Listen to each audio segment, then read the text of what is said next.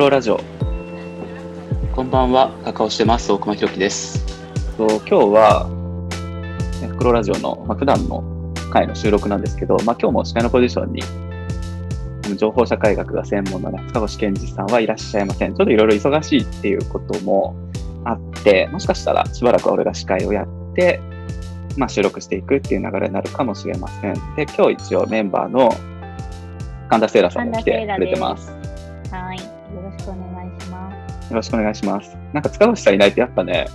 変な感じではあるよね。確かに。まあでも、これからはこういうこともあるかもしれない。うん。で、なんか、前回の普段会だと、あ、そう、まあ、番外編は挟んだんだけど、その番外編の前は、スマホ脳についていろいろやって、で、今日も同じように、ちょっと一冊の本を題材にして、で、まあ、二人でいろいろと喋っていければいいかなっていうふうに思うんだけど、まあ、前回のスマホ脳からは打って変わってというか、今日、まあ、題材にしている本は、演劇家の、演劇家というか、まあ、アーティストっていうふうに言ってもいいと思うんだけど、高山明さんが、多分初めて書いた単調、テアトロン、社会と演劇をつなぐものっていう、まあ、本ですね。まあ、これを題材にして、ちょっといろいろと喋っていこうっていうふうに思うんですけど、これ、すごい本だよね。うんすごい本。もう、あの、取り上げてよかったって思う。あの、本当紹介するのが楽しみって 今日収録に来たんだけど。もともとあの神田さんがね、紹介、うん、神田さんがもともと紹介してくれて、で俺ちょっと知らなかったんだけど、高山明さん自体は知ってたんだけど、あ、こういう本が出たんだってことで読んだら、うん、演劇の話っていうよりは、なんかまあ、芸術全般の話っていうふうにも言えるし、なんうんか、もっと広いような話もしてるよね。なんか人生そのものに対する批判的な眼差しみたいなものが、まあ、本のいろんなところにこう差し挟まれてたりもして、まあ、読みながら本当にいろんなことをこう考えさせられるいい本だなっていうふうには思ったんですけど、そう、これは、あの、もうこの本の最初の方で高山さんがこう自分がなんで演劇の世界に飛び込むことになったのかっていう、まあ、自分史みたいなところから話が始まってるんだけど、やっぱりその時、自分でも偶然っていう言葉使ってて、で、まあ、あの留学先である舞台を見てでそこで衝撃を受けてっていうのででだから演劇をやりたくて演劇の世界に飛び込んだというよりはもう演劇に巻き取られるように、まあ、人生が展開していったっていうような、あのまあ、始まりからしてそういう形なんだけれど、やっぱりあの高山さん、この本を読んでいって、だんだんと高山さんが何何を思って演劇をやってて、何をやろうとしてるのかっていうことが分かっていくと、だんだん、あの、本当にこの人は演劇をやる、やりたくて演劇をやってるというよりは、生きる手段として演劇があったっていうような感じの人だなっていうのが分かる。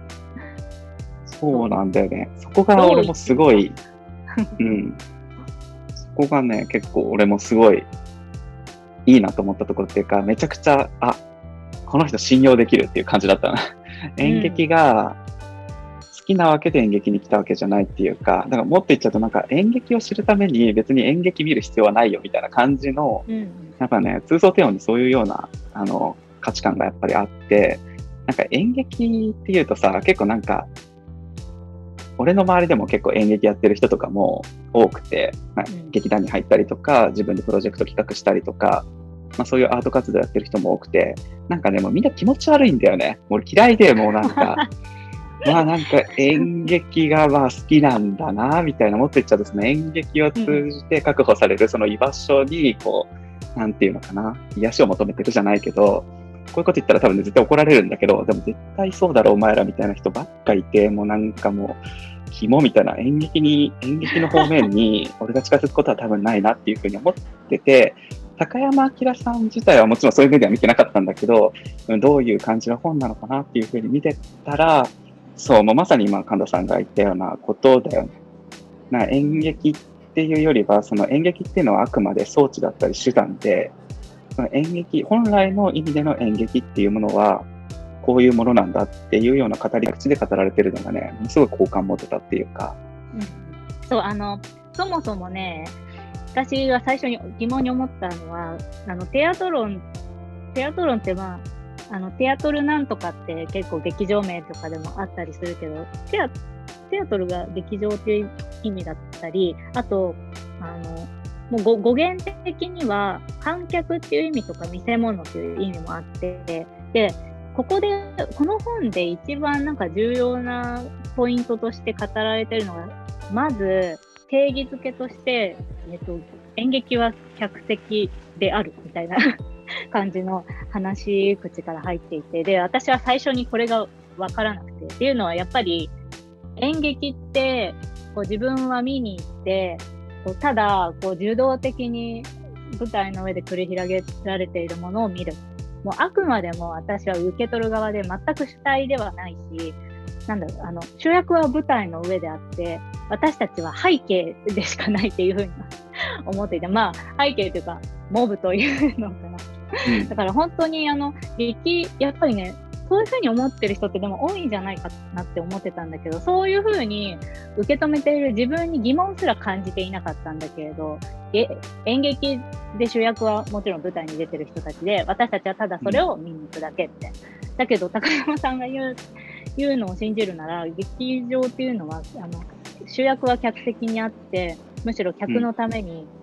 客のために存在するっていう。それはあのただ単にあの見たものにお客さんが感動してな何かなんかあのなんだろういい舞台だったねとか言って何かあの感動したとか、うん、ただそういうふうに受け取るとかそういうものではなくてなんかあの演劇を見てるっていうことそのものがあのなんなんていうの現現実の出来事に現実の出来事に反映させていくためというかなんかその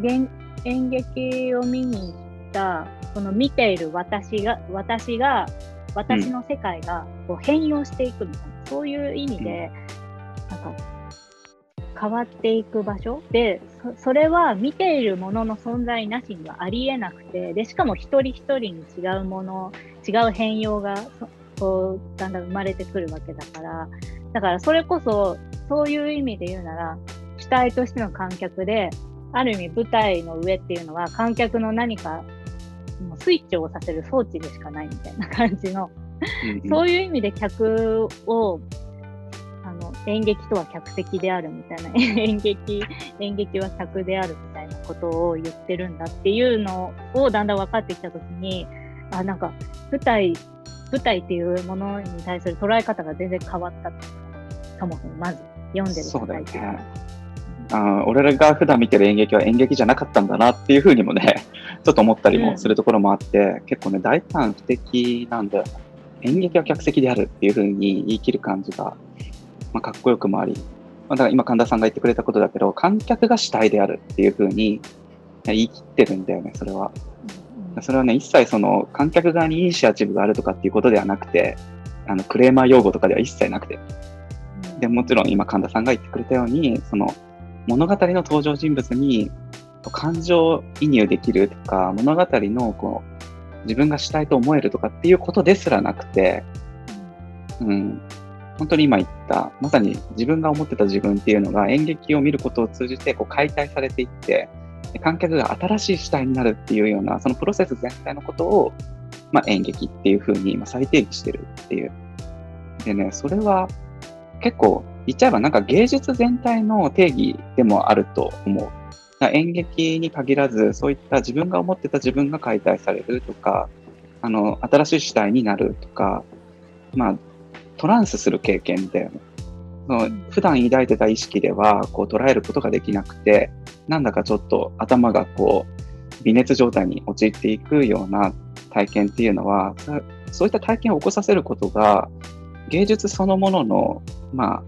定義づけとしても考えることができると思うし、まあ、そういう意味でもかなり演劇演劇論っていうものをこう拡張して語ってて、まあ、本当に興味深く読むことはできたっていうふうに言えるかな。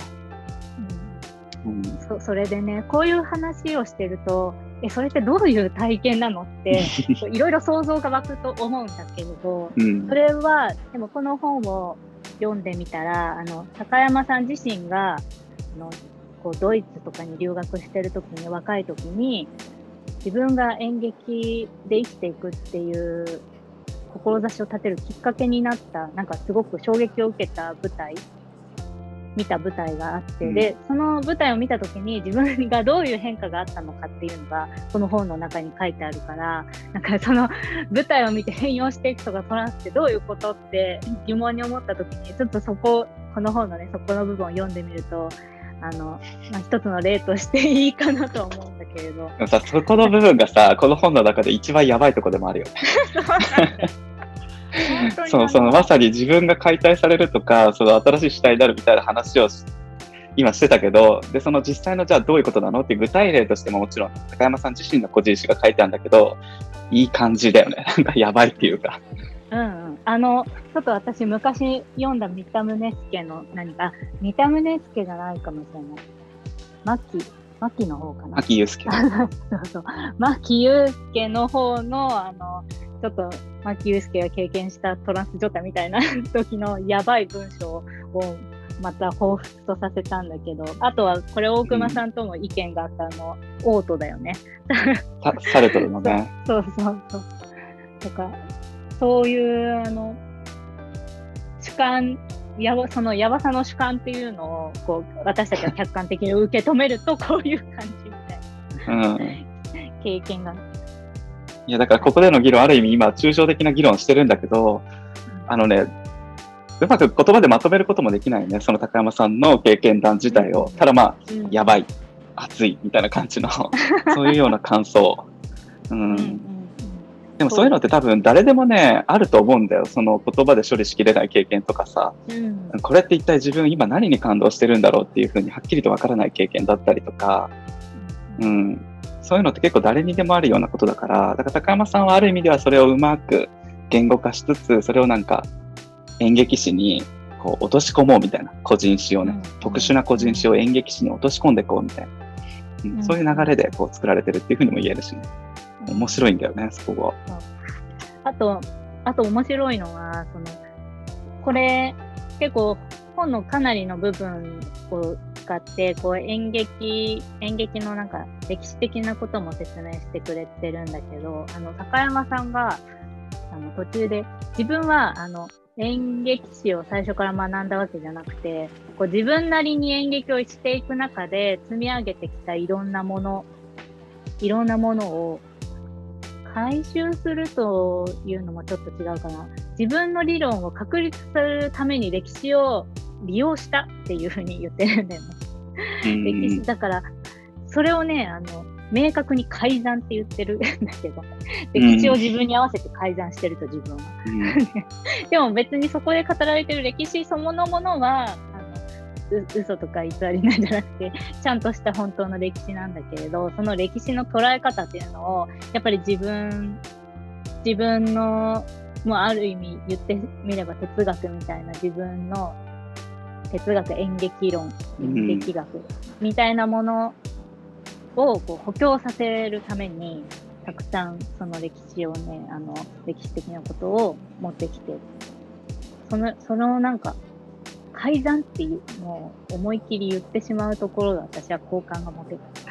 そうだね。でも改ざんとは言いつつも、でもやっぱり多分、なんか何かの確信があるから、こういうふうに、まあ、堂々と、なんていうのかな、まあ、しっかりとしたこう本にして、ある種の価値観指し示せるんだなっていうふうにも思うけどね。うんうんうんうん、なんかこう、エビデンスはないけど確信できるみたいな感じなんだと思う。うん、うんギリシャ悲劇とか、まあ、あとはワーグナーとかブレヒトとかがまあ参照されつつね、うん、うん、まあ、俺が感じたやばい体験を、まあその、まあ、ある種劇場の中でこう再現しようとしてた芸術家たちがいたみたいな感じなんだけど、うん、まあ、簡単に言うとそもそもあの劇場とか演劇の起源みたいなのって、まあ、古代のギリシャとかの時代まで遡れるわけだけどギリシャ悲劇とかが生まれた時代で、うん、あのもうその時には客席とかがちゃんとあって、うん、であの三大三大悲劇の作家って言われてるアイスキュロスとかソフォクレスとか、エウリピデスだっけとかいるよね。そういう人たちが、こうなんかコンテストみたいな形式で、あの劇を披露するみたいなもうその時すでに始まっていてでそこでもそこでじゃあ何をこうそれをそういったものが上映されることっていうのはそのその時代のその世界ではどんな意味を成してたのかっていう説明がすごい分かりやすくされていて要はその時からすでに今高山さんがこの本で言ってるようなそもそも見てる人たちのためにそういう演劇は行われてたのでじゃあその見てる人たちのためっていうのはどういうことなのかって言ったらもう劇場を作られ作られてる劇場の設計からしてそれはもうあの観客のために設計されている設計されてるもうあのなんだろう残ってる図面とかがあるんだけれど建造物であってでじゃあそこでかなどんな観客を作ろうとしてたのかって言ったら当時のそこのアテネっていう都市の国家の市民とか共同体の体の一部なんだっていうのを自覚させるための装置としてもう劇場がかなりあの巧妙に作られてたっていう例えばなんか劇場のこう形その客席とかがすごくこう斜面みたいになっていて、でそれであのコロッセウムっていうのかな？コロセウム式というかこう武道館みたいにこう劇場あのいわゆる舞台っていうのはすごく下の方に見えて客席はすごいこう斜めに高くなっていてそうするとこうなんか遠くの方に街が見える街が広がってるんですね。うん、でそれはもうあの劇を見てる最中いやおうなしにその自分たちが住んでいる街っていうのが背景に見えてることでこうその劇とそこの街に背景の街に住んでいる自分たちっていうのが融合してで自分たちはこういうふうに生きるのだみたいなもうなんか市民としての、うん、その都市の中の市民として共同体の一人としてこうあるこうあろうみたいなこうイメージを彷彿とさせるような見てることで、そう。そういう働きがあったもむしろもう演劇とかもその劇の内容とかもやっぱりその悲劇とかいうのはあのそういう感じでもうデザイニングされて作られてた。そのその時代にすでに劇場劇場に来る客を主体として全ては設計されていたっていうところからまず話が入っていて。で、ただそ、あの、なんかやっぱり高山さんがポイントとして言ってるのは、そこでね、あの、呼ばれてくる市民っていうのも、まあ、あの、差別とか排除のシステムがすでにあって、まあ、選ばれたような、あのまあ、もちろん女の人とか子供とかいないし、うん、こう、堅牢な男、成人男性みたいな人しか見に来れないわけだから、まあなんかデザイニングされてるんだよね、その時点で。だから客席,、客席に作られた共同体っていうのは、あの意図してもう選ばれていて、それはなんか後にナチスとかにつながっていくわけだけど、ナチスとかもそういう、なんだろう、そういうデザイニング機能っていうのを利用して演劇とかを利用してこうプロパガンダ的なことをねやっていくみたいな。だからただね、お客さんにエンターテインメントを提供するっていうことではもう全くなくて、そこに集まった客席にいる人たちのもう細胞レベルからいろんなものを作り変えて、なんか人生観そのものをこう変えてしまう装置としてあるっていうような感じなんだよね。だからギリシャのその、なんか演劇がその行われる場所の背後にギリシャのその街並みっていうのが見えて、海が見えてっていうような、そういうようなものも、多分お客さんがそこの演劇の会場で見たものっていうのを、まあ、受け取って、それを自分たちのその日常生活の中で、あの縮小再生産していくっていうか、そこで受け取った価値観だったりとか、そこで作られた身体性っていうものを、そういうような導入としてもこう使われてたし、なんかそこでのお客さんとして想定されてたのは、やっぱりその当時、市民とか人間とかっていうふうに思われていた、まあ、一部のまあ、特権階級の人たちだけだったっていうようなね、そういうような話が、まあ、歴史の一部としてこう語られてたりするんだよね。うんうんうん、それがね、後にあの、ワーグナーとかが、あの、なんだろう、ワーグナーももちろんそういったあの演劇のうん。演劇の持ってる可能性というか、そういう演劇は良くも悪くも何かを作り上げることができるわけじゃん。そういう人とか、な建物の設計とかでも、あの、その、その時点ですでにデザイニングが始まってるから、で、ワーグナーは、まあそれを、じゃあちょっとここ難しいな。でうまさ、ワーグナー、でもワーグナー面白くなかった。なんか、うん、ワーグナー面白かったんだよ。なんかうまくいかなくて鬱になったとかさ。そうそうそう。その今話してた、なんかある種の、なんか、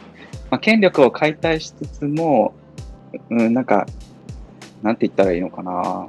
まあ、スクラップビルドみたいな感じで、何かを解体するんだけど、また別の何か新しいものを形作って、それが新しいなんか権力として、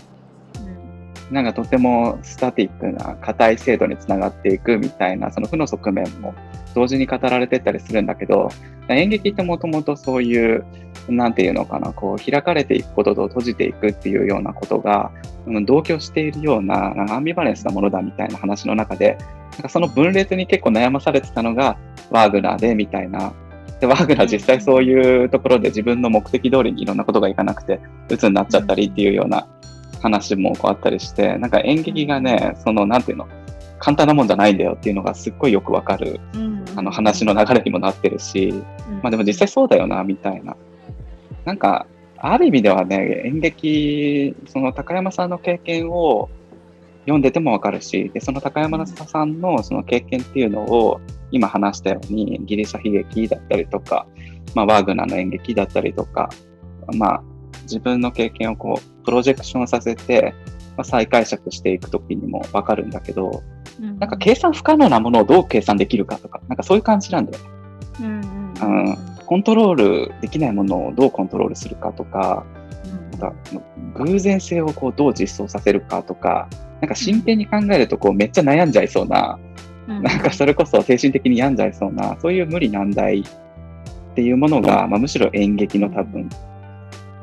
主題なんだなっていうようなこともうん分かって、やっぱりさっきも話したような演劇ってすごいあの良くも悪くも大きな可能性を秘めてるってところでこう自分が思ってもない方向に利用されてしまうということとか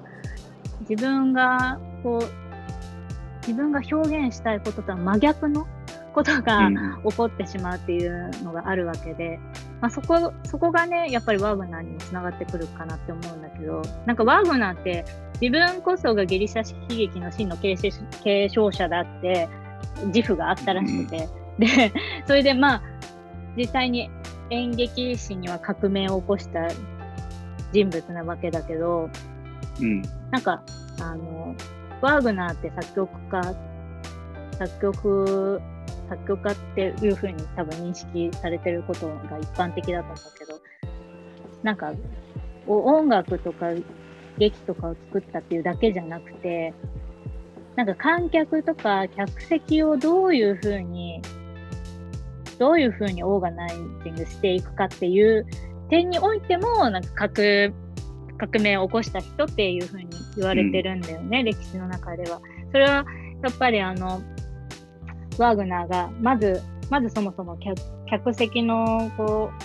う建築物からこだわってあのうん。制作したりとかそれもなんかあのニーベルンゲンだったかな？ニーベルンゲうんうん。ンちょっと離れた場所に、あの劇場を一から作ってでそれでしかもなんかあの客席を作る時の構造もやっぱり、えっと、ワーグナーの理想のなんだろう理想の観客を作り上げるために客席とかをデザインしてるみたいな感じでこう上映始まったらトイレとかに行かないでもう、あの 完全に劇に集中させるためにこう通路とかもすごい少なくしてでなんかあの幅とかも狭くしてもう席に座ったらそこから動か動かないっていうような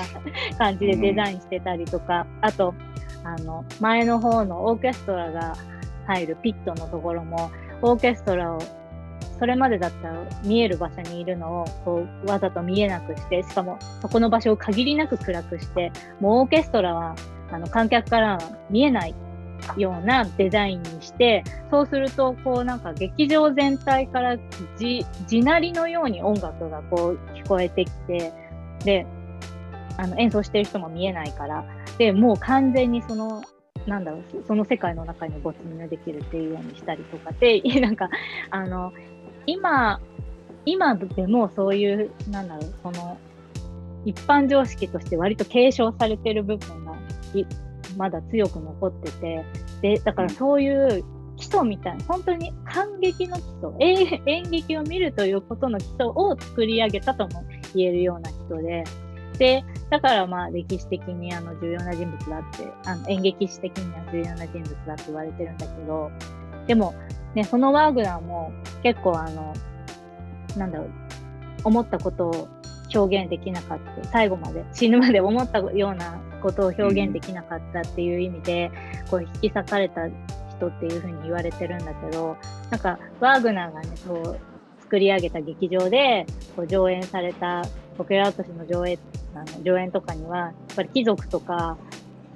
まあ、裕福な人とか、セレブとかしか集まらなくて、で、それはワーグナーが意図したことじゃなかったんだよね。やっぱりギリシャ悲劇の継承者だって自覚してるぐらいだから。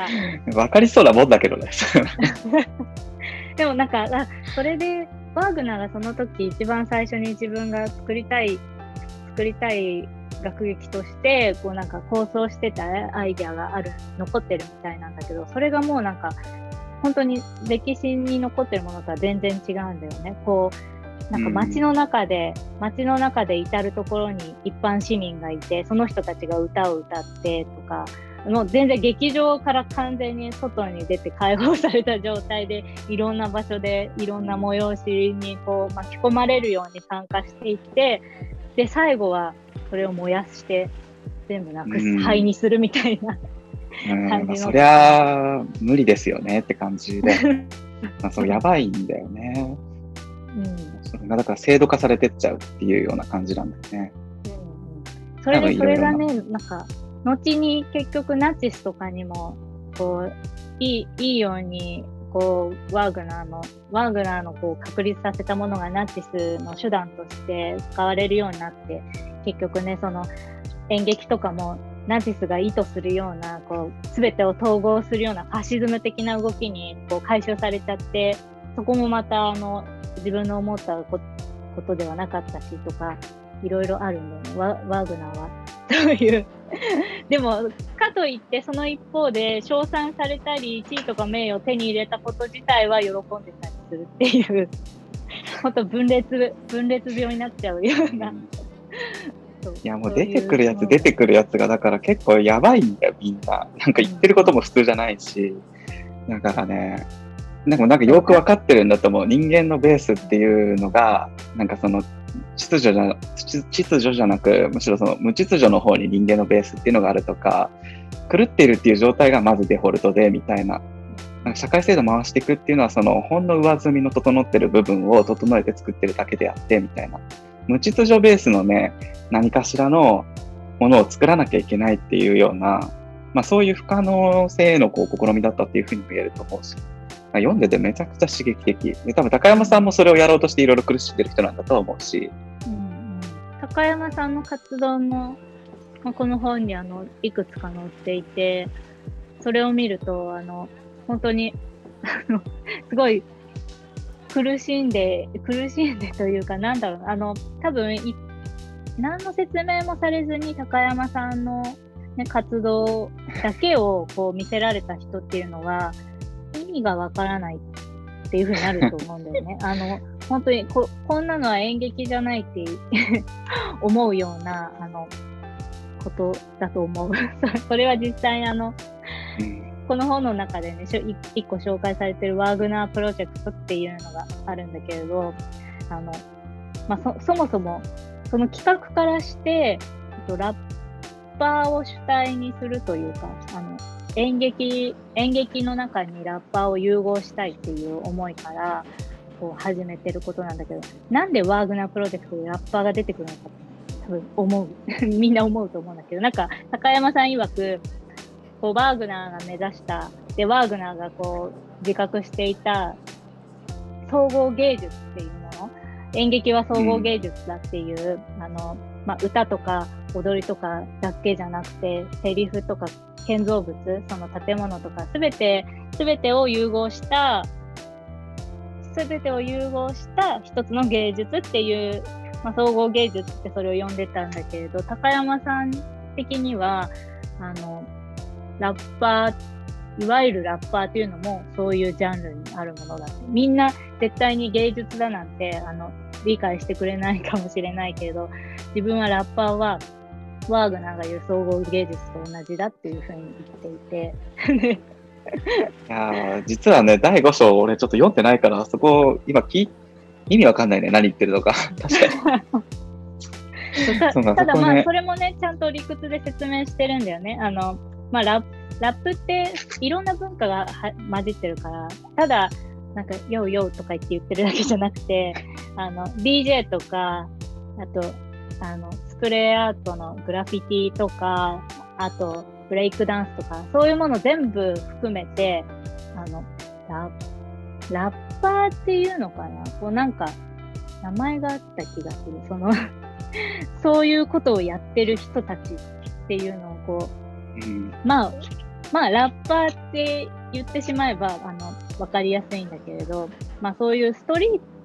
ト、ストリート、なんかストリート文化って言った時にいろいろ思い浮かべるものが多分当てはまるのかなって思うんだけれど、グラフィティアートとかもそうだし。だそういうのを全部融合したものが一つのラップという表現になっていて、で、それをワーグナーの精神につながると、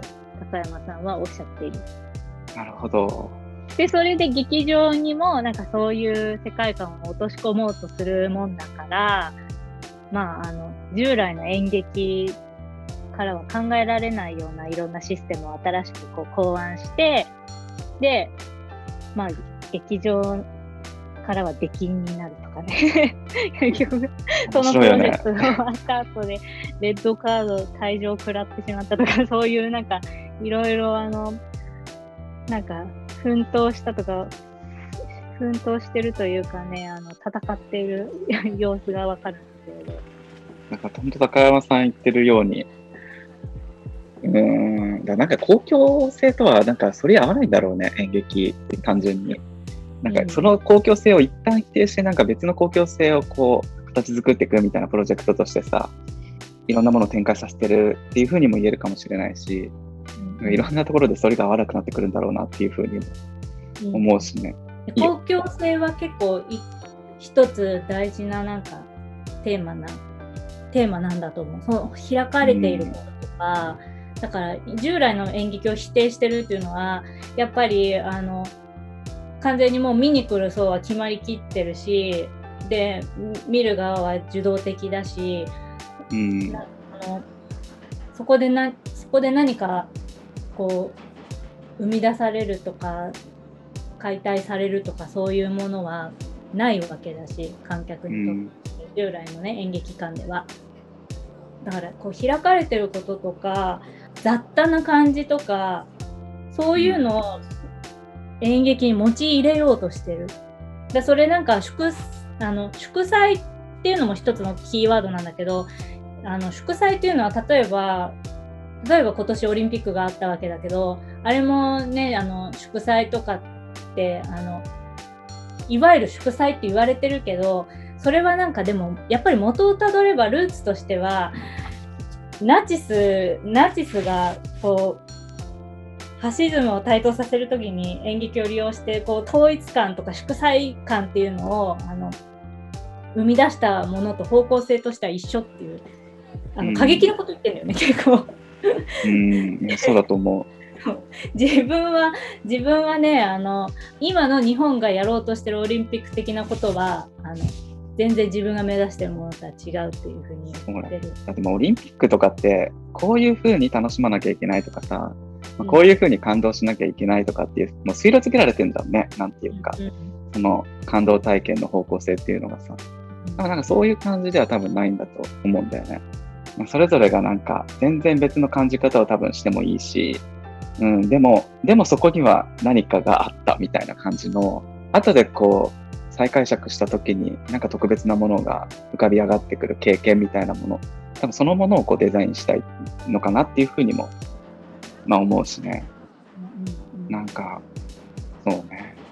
神田さんって演劇とかって見るんですか？普段。演劇はねあと嫌いじゃないというか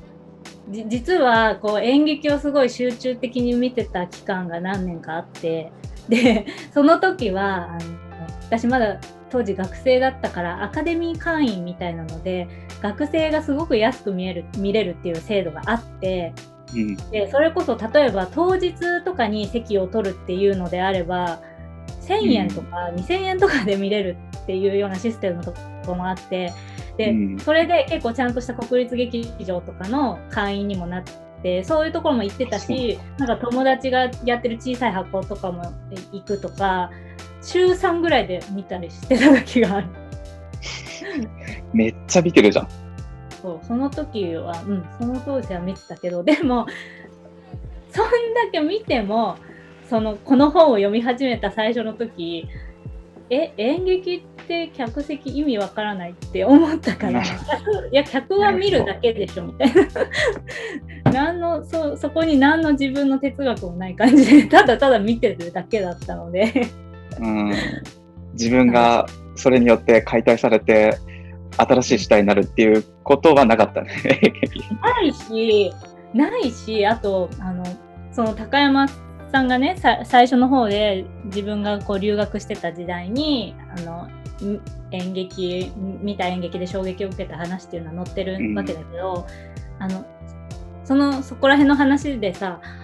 やっぱり話の内容を理解してるかしてないかとかって重要じゃないって言うんだよね。ね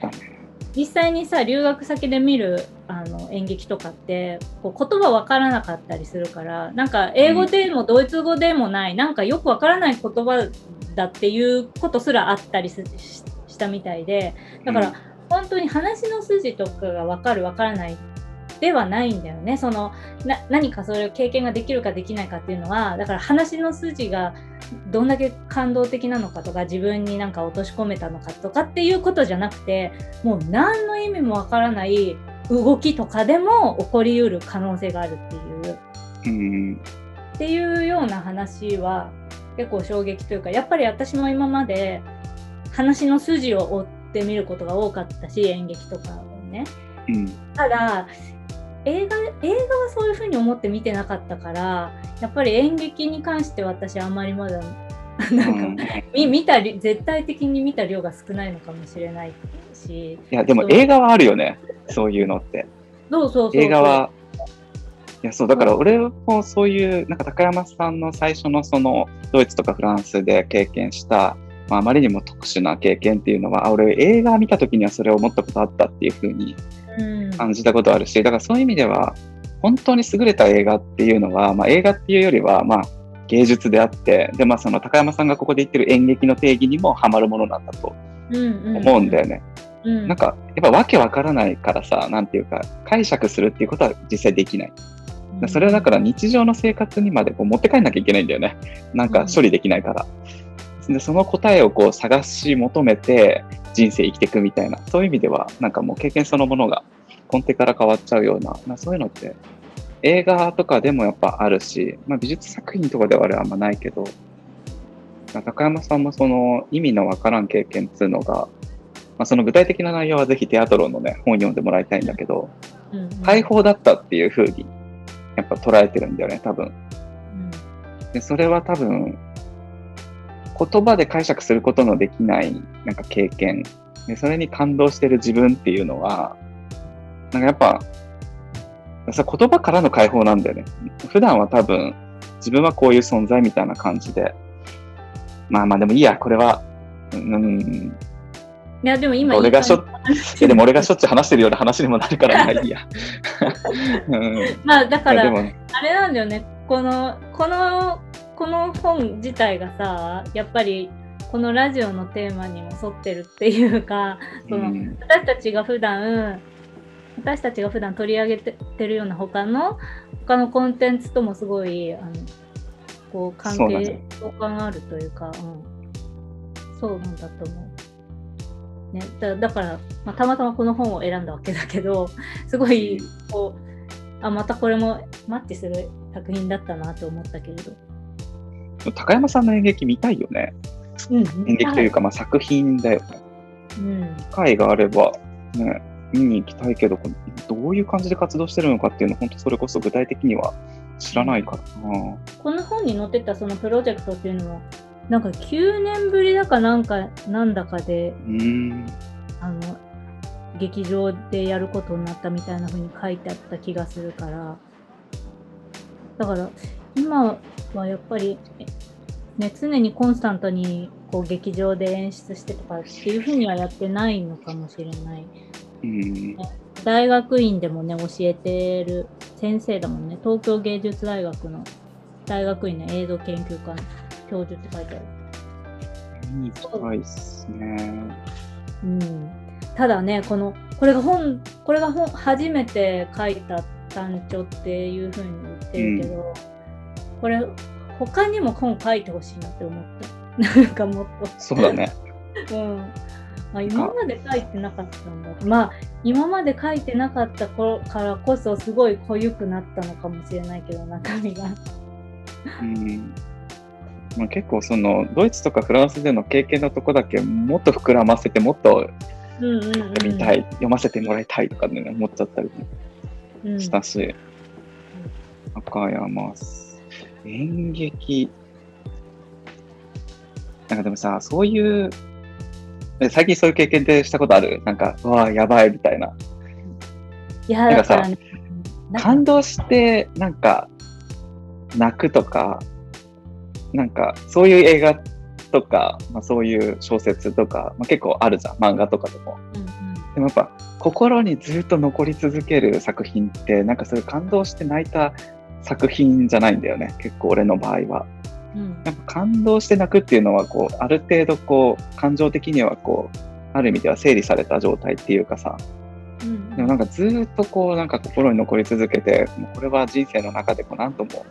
何度も見返すっていうか、うん。まあ、忘れられない一作だなとかっていうふうに思うのってそういうまあ感情的にこう整理がつかないようなものが多かったりして。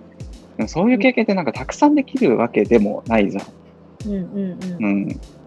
なんか最近そういうのにあんまりこう出会ってないなとかっていうふうにも思ったりもしてたからなおさらこう高山さんの本とか読んでうん。この人の作品を実際に見たらどう思うんだろうとかっていうふうにも思ったしなんかね東京芸術劇場でさ3年3年前ぐらいかな。あのアピチャッポン・ウィーラセタ君っているじゃん。うんうんうんあのトロピカル・マラディの監督の、その監督のなんかまあ舞台作品っていうか、なんて言ったらいいのかな、あれば、まあ東京芸術劇場の中で、フィーバールームっていう作品を、まあ、やってたんだけど、それはね、ものすごい、まあ、ここでいう高山さんの、まさに定義する演劇っていうものに当てはまるようなものだったんだけど、雨が横から降ってくるんだよ、プロジェクションマッピングみたいなものを使って。なんか普段縦から降ってくるものが横から降ってくると、もうね、空間の結局捉え方自体が変わるので、空間の捉え方自体が変わるっていうことはね、もう価値観そのものが転倒するっていう経験なんだよね。あれ自体はね、まあ本当に特殊な経験だった。で、一回そういう風な、なんかスイッチ入れられると、なんか何気ないセリフだったりとか、何気ない動作一つっていうのが、普段とは全く違って感じられるとかっていう意味で、うん、なんか体験自体を完全にデザインしているっていう、なんかピチャン・ウィーラセタ君ってさ、本当映画監督で素晴らしい映画たくさん作ってるけど、本物の天才だなとか思ったりした、それは。あれ、まあ見れないんだよな。あの、一回きりの、まあ、じょあの演劇演劇っていうか何なのかな、あれは舞台での。うんうんうん。それは映像作品なの？いや、なんかね、映像と、それプロジェクションマッピングと、うーん、なんか究極の 4DX 作品みたいな感じなんだけど、うんまあ、とにかくすごかった。うんうん、ああ私の場合はねあのこんこの今回の話ドンピシャかはわからないけど自分の好きなジャンルなんだなって気づいてきたのがこう解体解体されるっていうの、まあ、今回もテーマで話してたけど、私解体されるのが結構好きだなって思ってて ですごいね。あのあんまりね多分1回か2回ぐらいしか見てないんだけどすごい好きな映画が「クラッシュ」っていう映画があって。あクラッシュね。これはねあのアカデミー賞とか取ってたのかな確か。これを見た時はねななんていうの解体されるというより自分が見てるうちにあこれはこうなんだって思って思って見てることが後でこうひっくり返されるみたいな経験するもので、うん、でここの作品に限らず私は割とそういう経験が好きで思、うん、自分が思ってたのと違ったっていう自分がこう考えてただからねある意味自分の浅はかさを見せつけられてるっていうようなことでもあるかもしれないんだけど、要するにあ固定されないこと、うん、固定されないことを自覚させられるっていう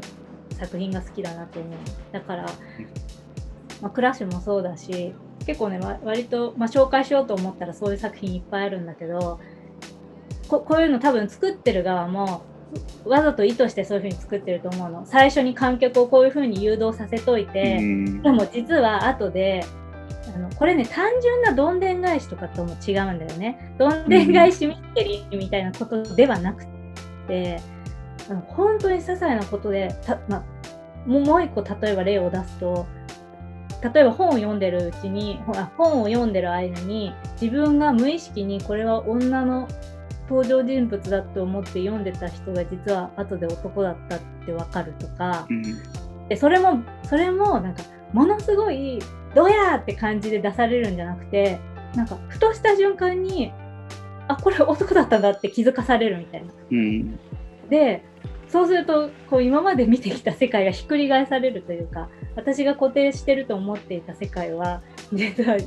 なんか違ったとか。そうだね、だからあ、まあ、まさにだからギリシャ悲劇とかってだからそういうもんなんだよねもともとが結局は。なんか、まあ、ギリシャ的なその問題設定で、だから神神様っていうのは基本的にはその自分を保管してくれるものなのか、それとも自分をこう解体するべきものなのか、解体してしまうようなものなのかっていうような、そういう問題設定が多分あったと思うけど、自分を保管する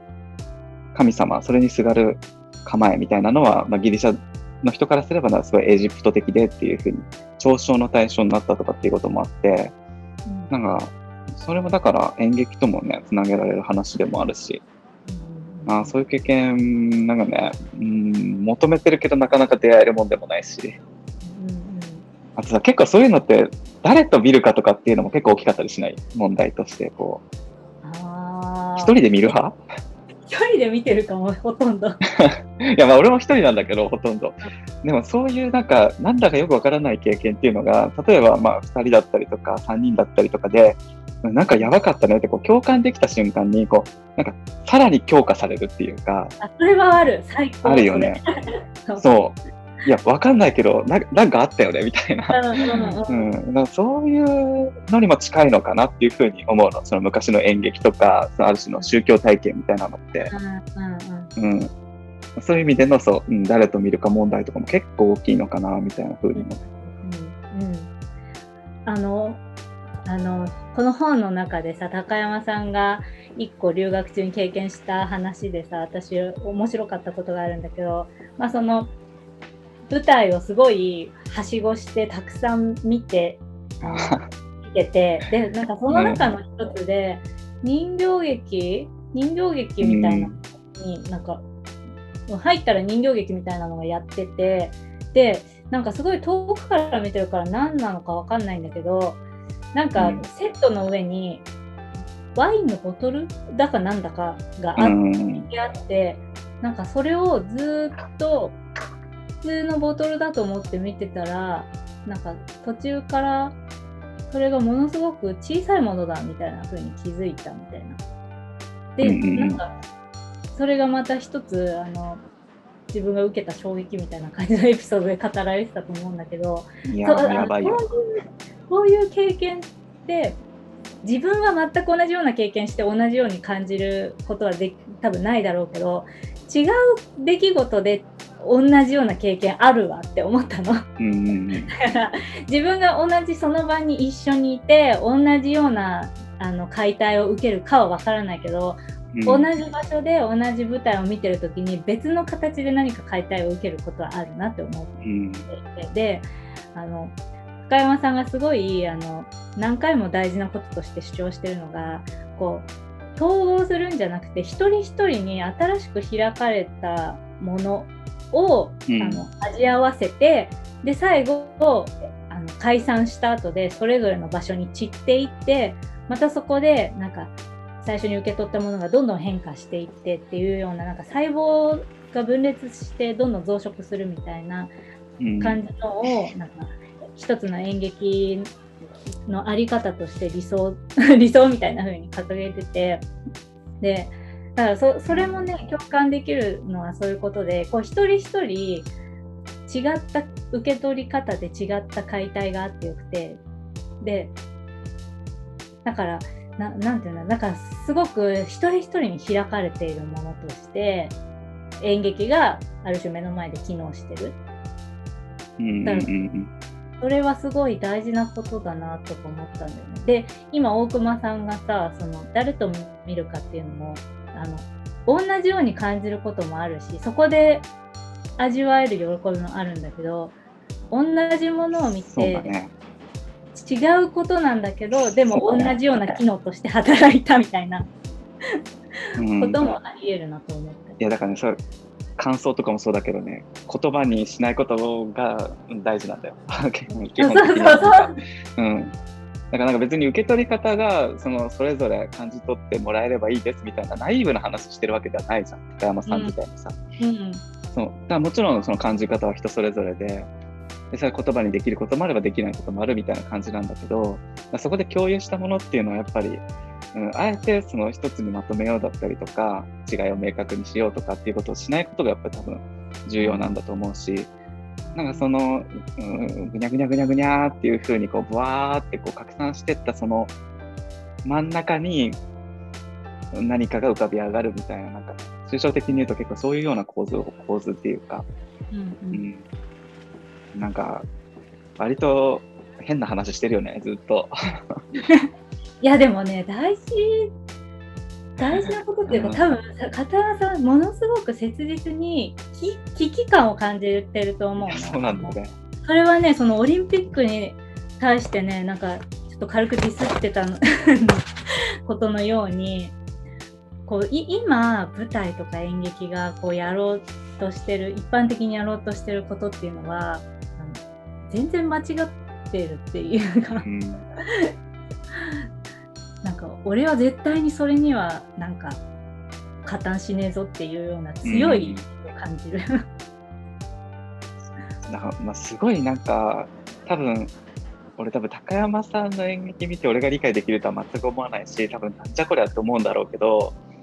でも高山さんがそれをめちゃくちゃ真面目にやってるっていうことはすごい伝わってくるんだよね。そうだね。うん。うん、でまあ同じ、まあ、俺結構尊敬してる演劇家で鈴木忠さんっていう人が、まあ、いるんだけど、まあ、もちろんめちゃくちゃ有名な人で、まあ、今演劇業界の中で残った、まあ、最後の巨人みたいな人だけどあの人の演劇とかもはっきり言って意味わかんなくてなんじゃこりゃなんだけどなんかその鈴木忠さんもそうだしそこに集まった劇団員の人たちもそうだしとにかくそれに命かけてるっていうことは分かるっていうのが 伝わってくるの。わけわかんないけど、この人たちがこんだけ真剣にやってるんだったら、そこには何かあるんじゃないかとかっていうふうにね、感じたりとか、うん。なんかまあ、なんか実践なんだよね、実践しているっていうその行動、